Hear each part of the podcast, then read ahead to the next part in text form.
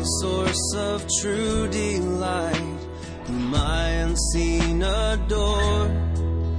Unveil thy beauties to my sight, that I might love thee more. Oh, that I might love thee more. You're listening to the weekly podcast from Fort Worth Presbyterian. The following message was recorded live from our sanctuary. Our prayer is that this message would nurture a joy for loving God and loving people in you as you listen. See my bleeding dying Lord. The scripture reading this morning comes from Psalm 37, verses 1 through 6. It's found on page 466 of the Blue Pew Bible. Psalm 37, verses 1 through 6.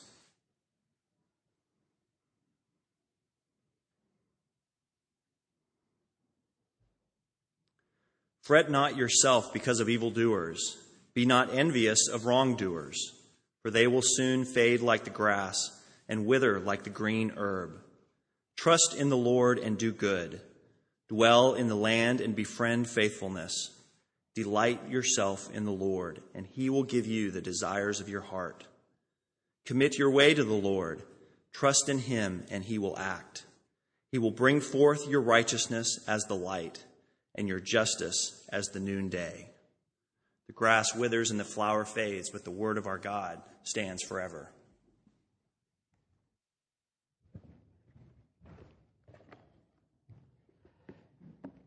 Let's ask that the Lord would uh, use this passage in our hearts today. Let us pray. Lord, we come to you, the very author of this word. O Holy Spirit, come and open up our hearts that we will not only understand, but that we will believe this word. We will be changed by this word. It will affect how we think, how we love, how we live in every area. Lord, faith comes by hearing your word, and we pray, bless this word to our hearts that we will grow in our faith and grow in our knowledge of Jesus Christ grow in our character of being like Him and manifesting Him. For we ask it in the precious name of Christ. Amen. we began a series last week on the subject of worship, and the first topic we dealt with uh, was adoration. Of course, to think that you can talk about adoration in one uh, talk is one sermon is ludicrous in a way, but we did spend one session on it. Uh, we, uh, as we talked about adoration, we're talking about how in adoration you actively admire God. Um, adoration and amazement, you could say, are like twin sisters. Adoration is fundamentally being amazed at some aspect of what God has done what he has made, what he has accomplished, who he is. Uh, it's really part of astonishment and awe.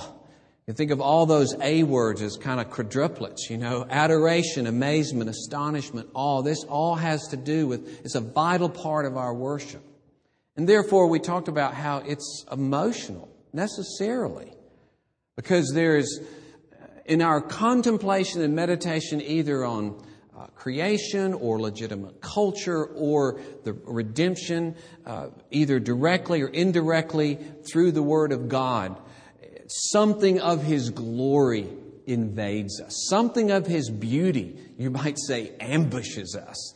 And we worship, we stand amazed at Him.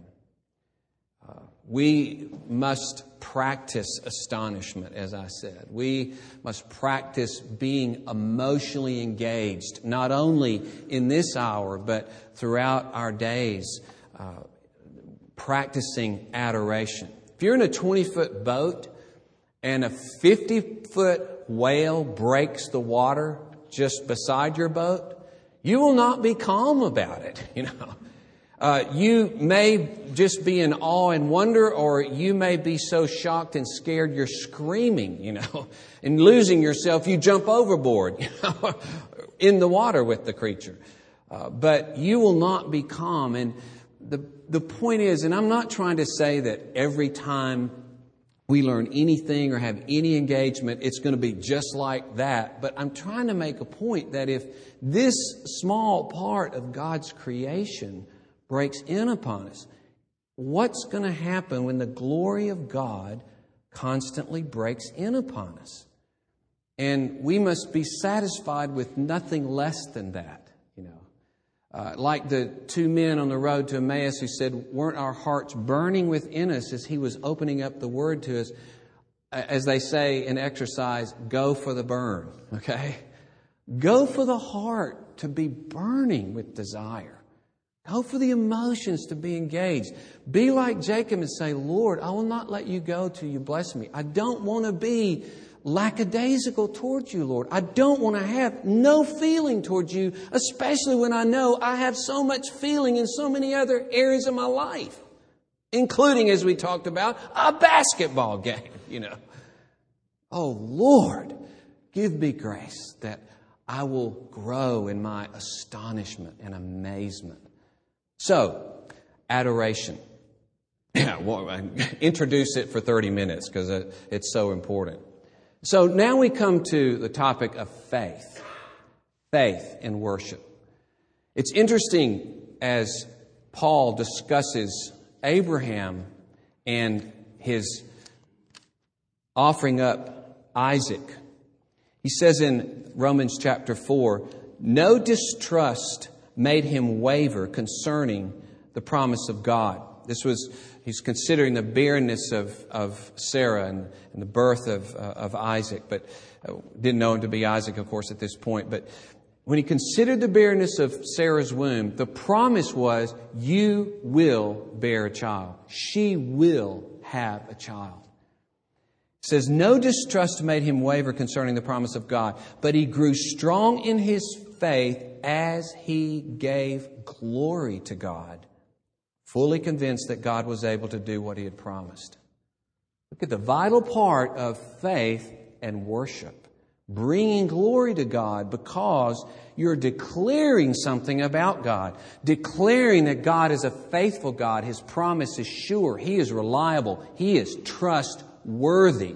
It exalts Him when we put our trust in Him. It is an vital part of worship and exaltation of God. Not only that we enjoy Him and that we're amazed at Him, but hand in hand with that, we entrust ourselves to Him because we see His glory and His greatness. He is worthy to be trusted.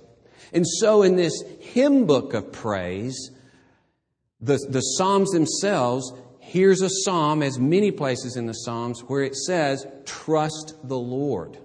A part of worship, a part of giving Him praise is that we develop our trust and faith in Him. It's interesting in Psalm 95, a psalm of worship that we read last week, it cuts in the middle as worship is being given up to God and He's being praised for His greatness. See that you not be like Israel. Because Israel hardened its heart and wouldn't believe Him. It was their lack of faith that interrupts the worship of God at that point. As though as to say, this heart of adoration and love must mean that you entrust yourself to Him. So I say, right as I'm talking about the glory and honor given to God, don't let your heart be like Israel in unbelief. That cuts the nerve of worship. It is opposed to all worship. It means you're not praising Him, you're not honoring Him, you're not seeing Him as great because you will not trust Him. So it's just woven into the Psalms, woven into the thinking of the Scriptures from beginning to end. Here, uh, as Paul describes it, this is the way that Abraham gave glory to God.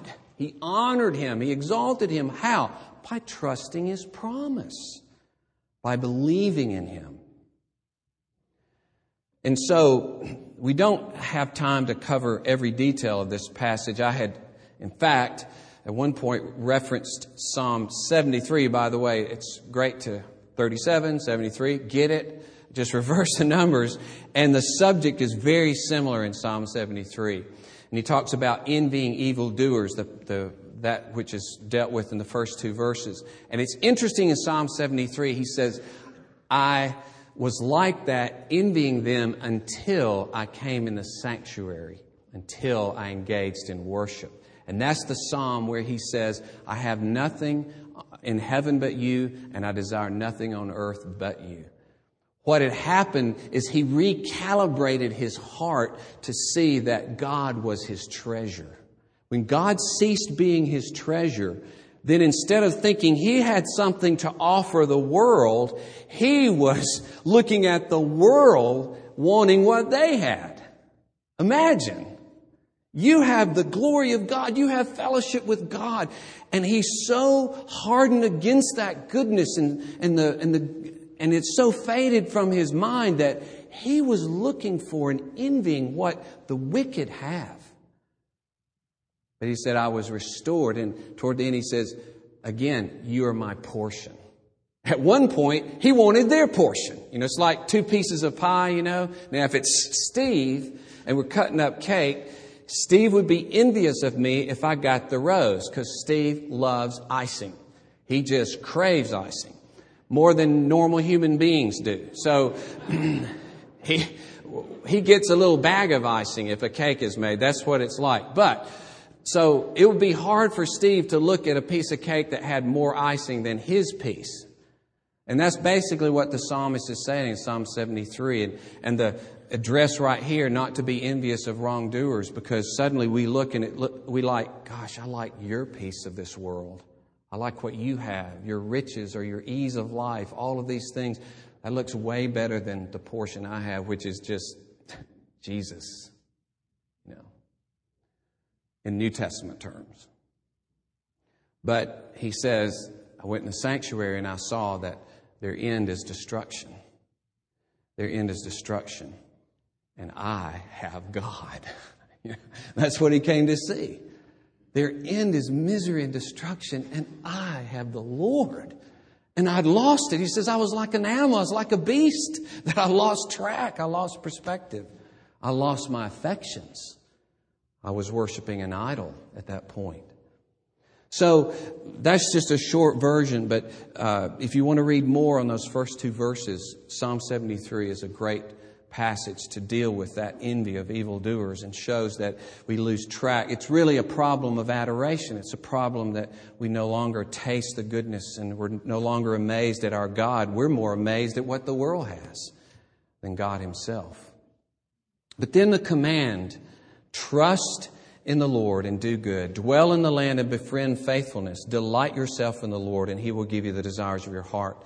Notice, uh, first of all, we're going to discuss this passage, and then we're going to trace a little bit God's covenant to do us good as it runs through Scripture, uh, which is basically what we are doing here is trusting in His goodness toward us, trusting in His faithfulness. But just to explore this a little bit as it's found here in Psalm 37. Notice the connection between trust and delight. Delight, I would put in the category of adoration from last week, okay? So that adoration is hand in hand with trust. We'll look at that a, a bit more. so he says, trust in the Lord and then do good. do good basically is to walk in love, walk in kindness.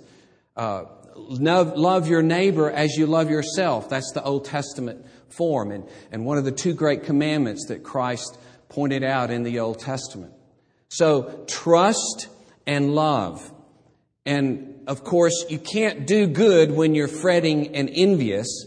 You're not acting out of your reservoir of gratitude and happiness than to pour yourself out for the benefit of others. If you're envying evildoers instead of trusting in the Lord and being satisfied in Him as your portion, how can you do good to them?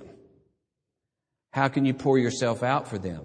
If you're not a mountain that's replenished with the rains of God's grace so that your streams then flow out to the world, you will be envious. You will be dissatisfied.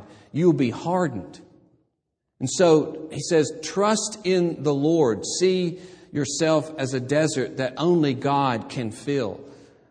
Otherwise, you will feel like you're just a desert and you won't hear his rain or see his rain or feel his rain. Uh, that's what happens. That's what's going on in verses 1 and 2. If there is a fretting and a, uh, being envious of wrongdoers, you're standing in the downpour of God's grace, but you're looking at the dirty glass of water that the world is holding. So trust and do good. It's the same order of Paul in the New Testament. In Galatians chapter 5, he says, faith working itself out in love. Galatians 5 6. Or the way the NIV has it, faith expressing itself through love. And so you see the same order here, the same connection. Trust in Him and then pour yourself out for others.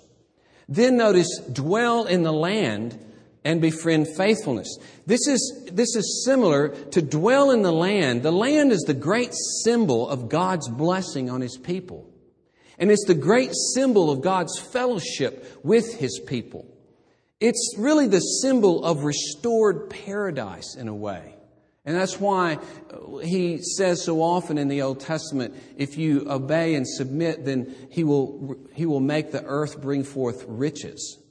And so it was a little picture of paradise, even as the uh, tabernacle and temple, because they were adorned with paradise uh, images, was like a restoration to paradise and fellowship with God. And so the land had that feel about it.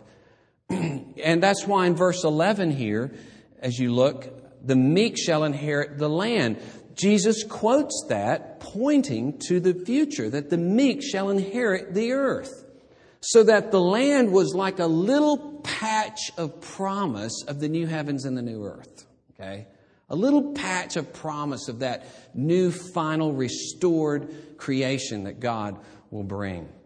So it's really a token of his fellowship. So dwelling in the land is a way of saying, enjoy him in the land he has given you.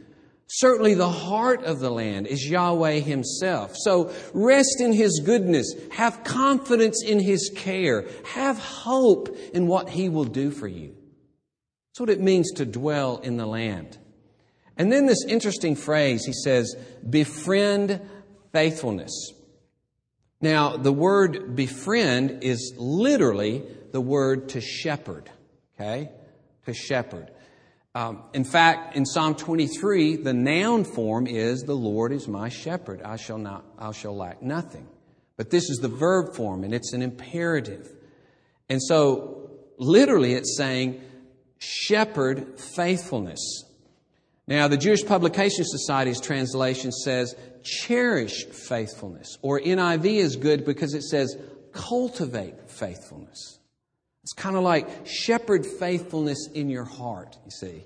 Cultivate faithfulness. As you trust in Him, cultivate then a faithfulness toward Him, a faithfulness toward others. As you enjoy and rest in Him, faithfulness should pour forth from your life. Now, it includes obedience, but the heart of faithfulness really is an attachment to God. It's faithful in a personal way that I am, He's supreme in my affections. I have no idols beside Him. I'm faithful to His word and faithful to His authority because I adore Him, I love Him, I trust Him. So, uh, this, if you're dwelling in the land and trusting in His goodness, then you want to give yourself to Him. You want to give yourself to Him. So you see how a vital part of worship is in our trust, our trust issuing in love and our trust issuing in a faithful giving of ourselves to Him. So there's a response to His glory that makes us want to give ourselves to Him and makes us want to give ourselves to others. So this, and then in the very next phrase, delight yourself in the Lord.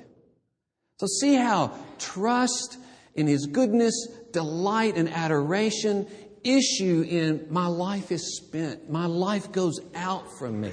I become this mountain and the grace of God is raining into my life. I trust in Him and adore Him and I do good and I commit my life. I shepherd faithfulness in my heart for God. so, there, there seems to be in Scripture this uh, interplay constantly of adoration and faith, adoration and faith. Those who adore Him and recognize Him and see His glory, they want to put their life in His hands. They know He's trustworthy. They want to trust His Word. They want to know His will because they believe He is good. They trust in His goodness. Now, I want to trace through a little bit of this, how, how central this is to God's covenant. He, in the covenant, He promises us Himself and He marries Himself to us. He binds Himself. He doesn't, he doesn't just say, I will do you good. He seals it in the very blood of His Son, as we're going to see that.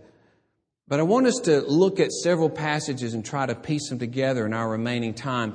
And it'll help if you have that blue book in front of you, um, and I'll help you find the pages. Um, um, in, first of all, d- d- d- Porky Pig, um, Jeremiah chapter 32, page uh, 661.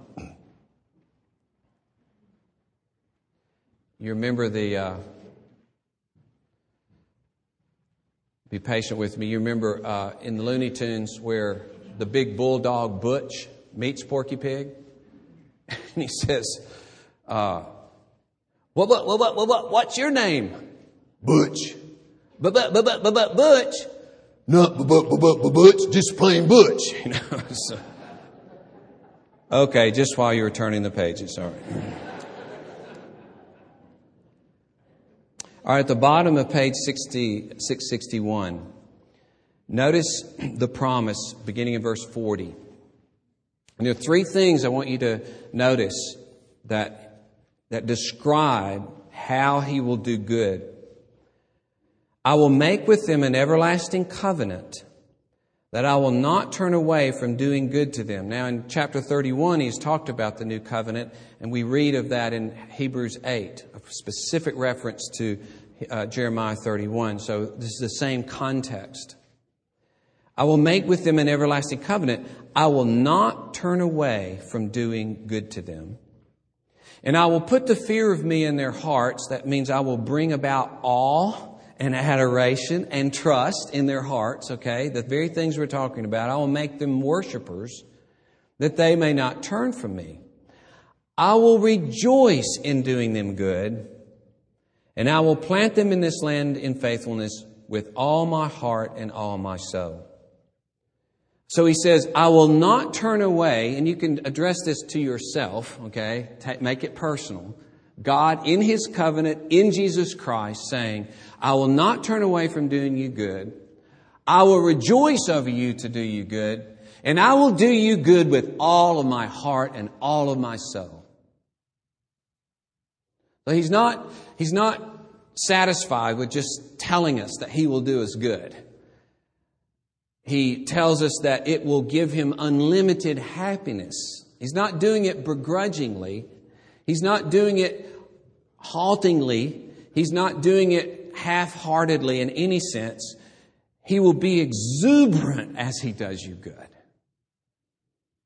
He will look for every way and will accomplish it because he's God in doing you good.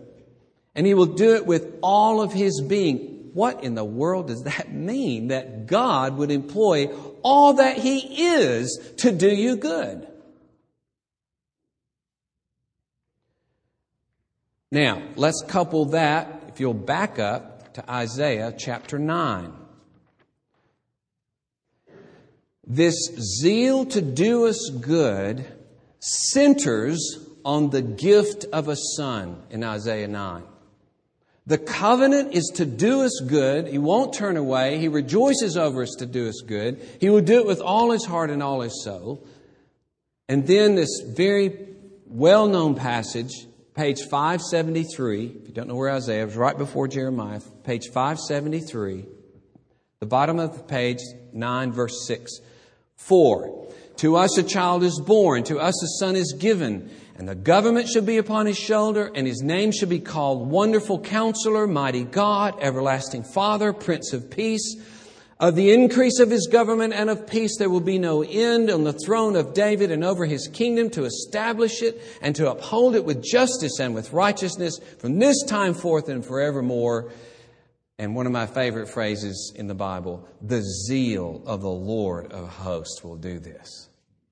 The zeal, the burning desire that he has to do us good, the burning zeal to come to us in the person of Christ. And of course, with the full revelation of the New Testament, you know what this means that He will give of His Son to sacrifice for us. He will raise Him from the dead and seat Him at the right hand of God. His zeal will accomplish this.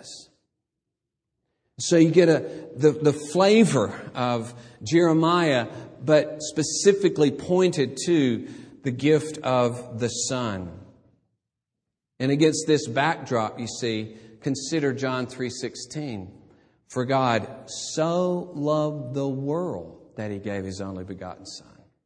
See, his zeal to do us good, his energy to accomplish good for us meant even that he would give his son and there then it's very specific so that he would suffer for us, so that he would bear our punishment, so that he would bear our condemnation, so that he would take that punishment away, so that we would not know that condemnation.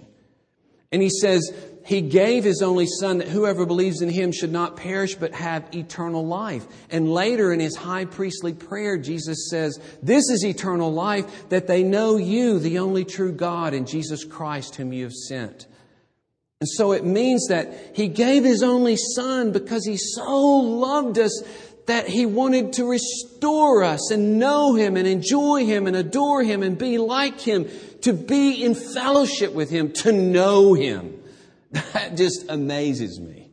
He so loved the world so that he gave his son so that whoever believed in him could enter into everlasting fellowship with him. And it would mean, of course, to know him, to be in that intimacy would mean that now he is he will accomplish all of the good that he has promised in us. Such a zeal that he let all the stops up he out. He held nothing back. He spent everything he had. He gave his only son. His zeal for our good meant that he even gave his only son for our happiness and benefit. That is how committed He is to do you good. He will not turn away from it. He rejoices to do it. He does it with all His heart and soul. How do you know it? He gave His Son for it. He gave His Son to accomplish good in your life. Isaiah 9 talking about his zeal in regard to the son and John 3:16 talking about the love that he had to give his son. This is proof of the promise of Jeremiah 32 that he will do us good. And you see that's the backdrop for those popular verses like Romans 8:28. All things work together for good for those that love him.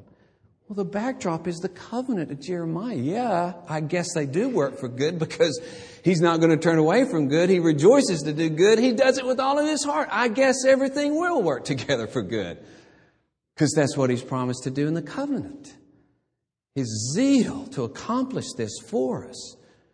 And that's how we read Romans 8:32. He didn't spare his own son, but gave him up for us all then how will He not also with Him graciously give us all things? It's the proof of His desire to do us good. He's already given us His Son.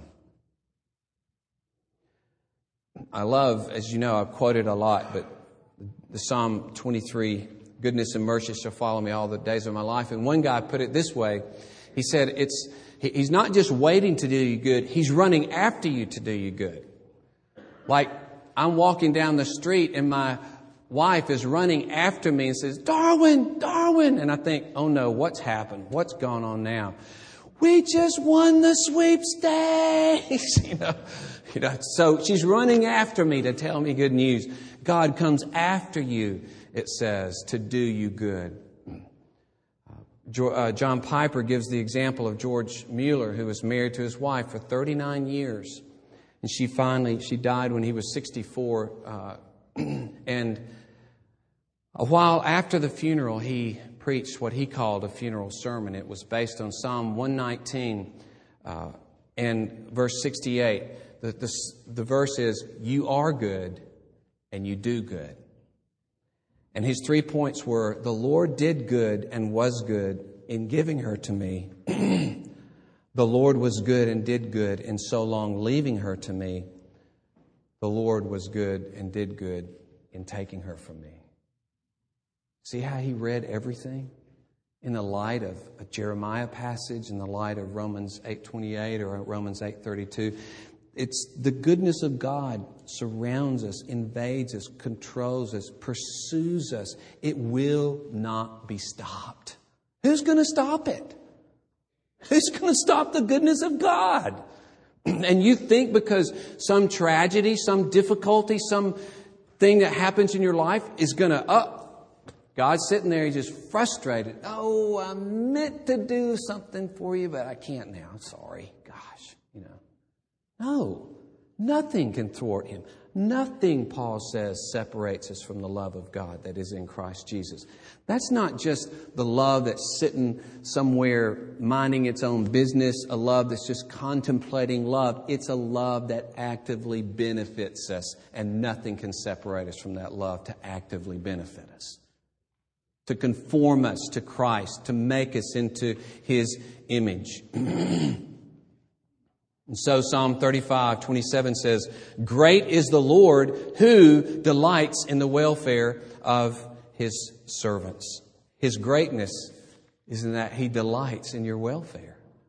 Great is the Lord who delights in the welfare of His servants. and so, this is why in Hebrews 11, that familiar verse, without faith, it is impossible to please Him. If you want to worship Him, trust Him. Without faith, it's impossible to please Him. Whoever would draw near to God must believe that He exists, okay, and that He rewards those who seek Him. It's to believe that in seeking Him and having Him, I will have all the treasures of life in Him.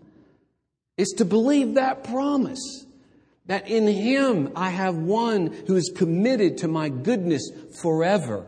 And I can always give myself to His will. I can always follow Him. I can always count on Him in the midst of every circumstance. He will do me good always.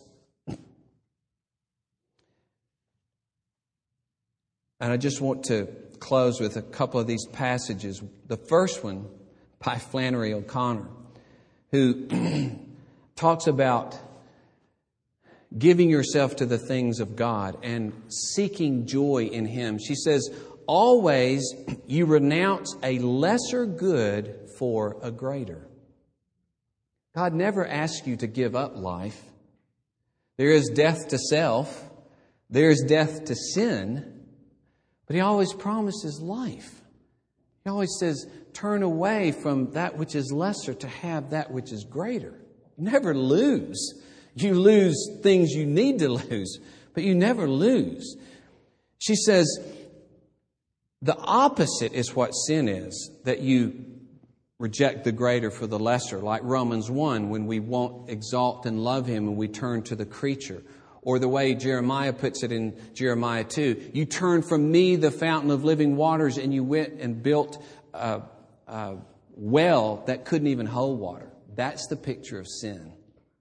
So the greater thing, the, the thing to give yourself to, is to plant yourself by the oasis, by the fountain. Don't go build yourself this well that can't hold water. And notice how she puts it. The struggle to submit to him is not a struggle to submit, but a struggle to accept. To accept the life and the promise that He has. It is a submission, but it's really an acceptance of what He offers you in Himself. And she says to accept it with passion. I mean, possibly with joy. Picture me with my ground teeth stalking joy. like a tiger with no teeth, she's saying. Fully armed because it's a highly dangerous quest to seek for this joy. And that's why Isaiah 55 2 says, Why do you spend your money for that which is not bread, and your labor which does not satisfy? Listen diligently to me, eat what is good, delight yourselves in rich food. And Job says, If you return to the Almighty, you will be built up. If you remove injustice far from your tents, if you lay gold in the dust and gold of Ophir among the stones of the torrent bed, then the Almighty will be your gold and your precious silver. Then you will delight yourself in the Almighty and lift up your face to God. Let us pray. Lord, we pray that you will be our treasure. You will be our gold. We pray that we will believe your covenant promise to do us good, proven in how you've given your Son. Your zeal, your passion to do us good has no boundary. You lavished upon us even your own Son. And that for sinners to suffer for us, to stand and bear punishment for us. Lord, you went to every imaginable and even unimaginable extremes in order to purchase your people, to own us and have us, so that, as Paul says in Ephesians, you could unveil the riches of your grace by being kind to us forever. Oh Lord, work in our hearts.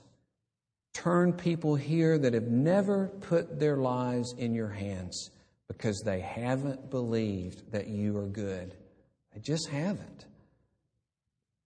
They've held back. They, they don't want to give themselves to your word. They don't want to give themselves to your people. They don't want to trust you with all that they are because of unbelief. We pray, Lord, even now, work in their hearts so that they will say, Oh, Lord Jesus, forgive me. Take my sin away. Lord Jesus, restore me, renew me, transform me. Lord, take hold of me.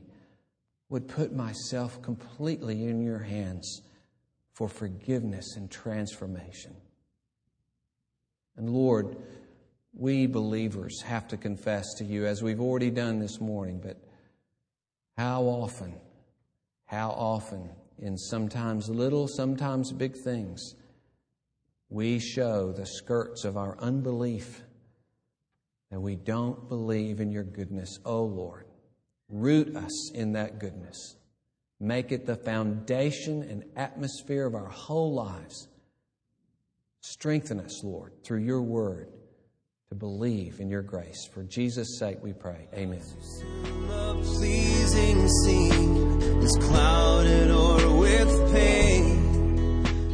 For listening to this weekly podcast from Fort Worth Presbyterian. Our prayer is that this message was able to nurture a joy for loving God and loving people in you. Please visit our website for worship service times, directions to the church, and to subscribe to this podcast. Our web address is fortworthpca.org. Fort Worth Presbyterian is a part of the Presbyterian Church in America.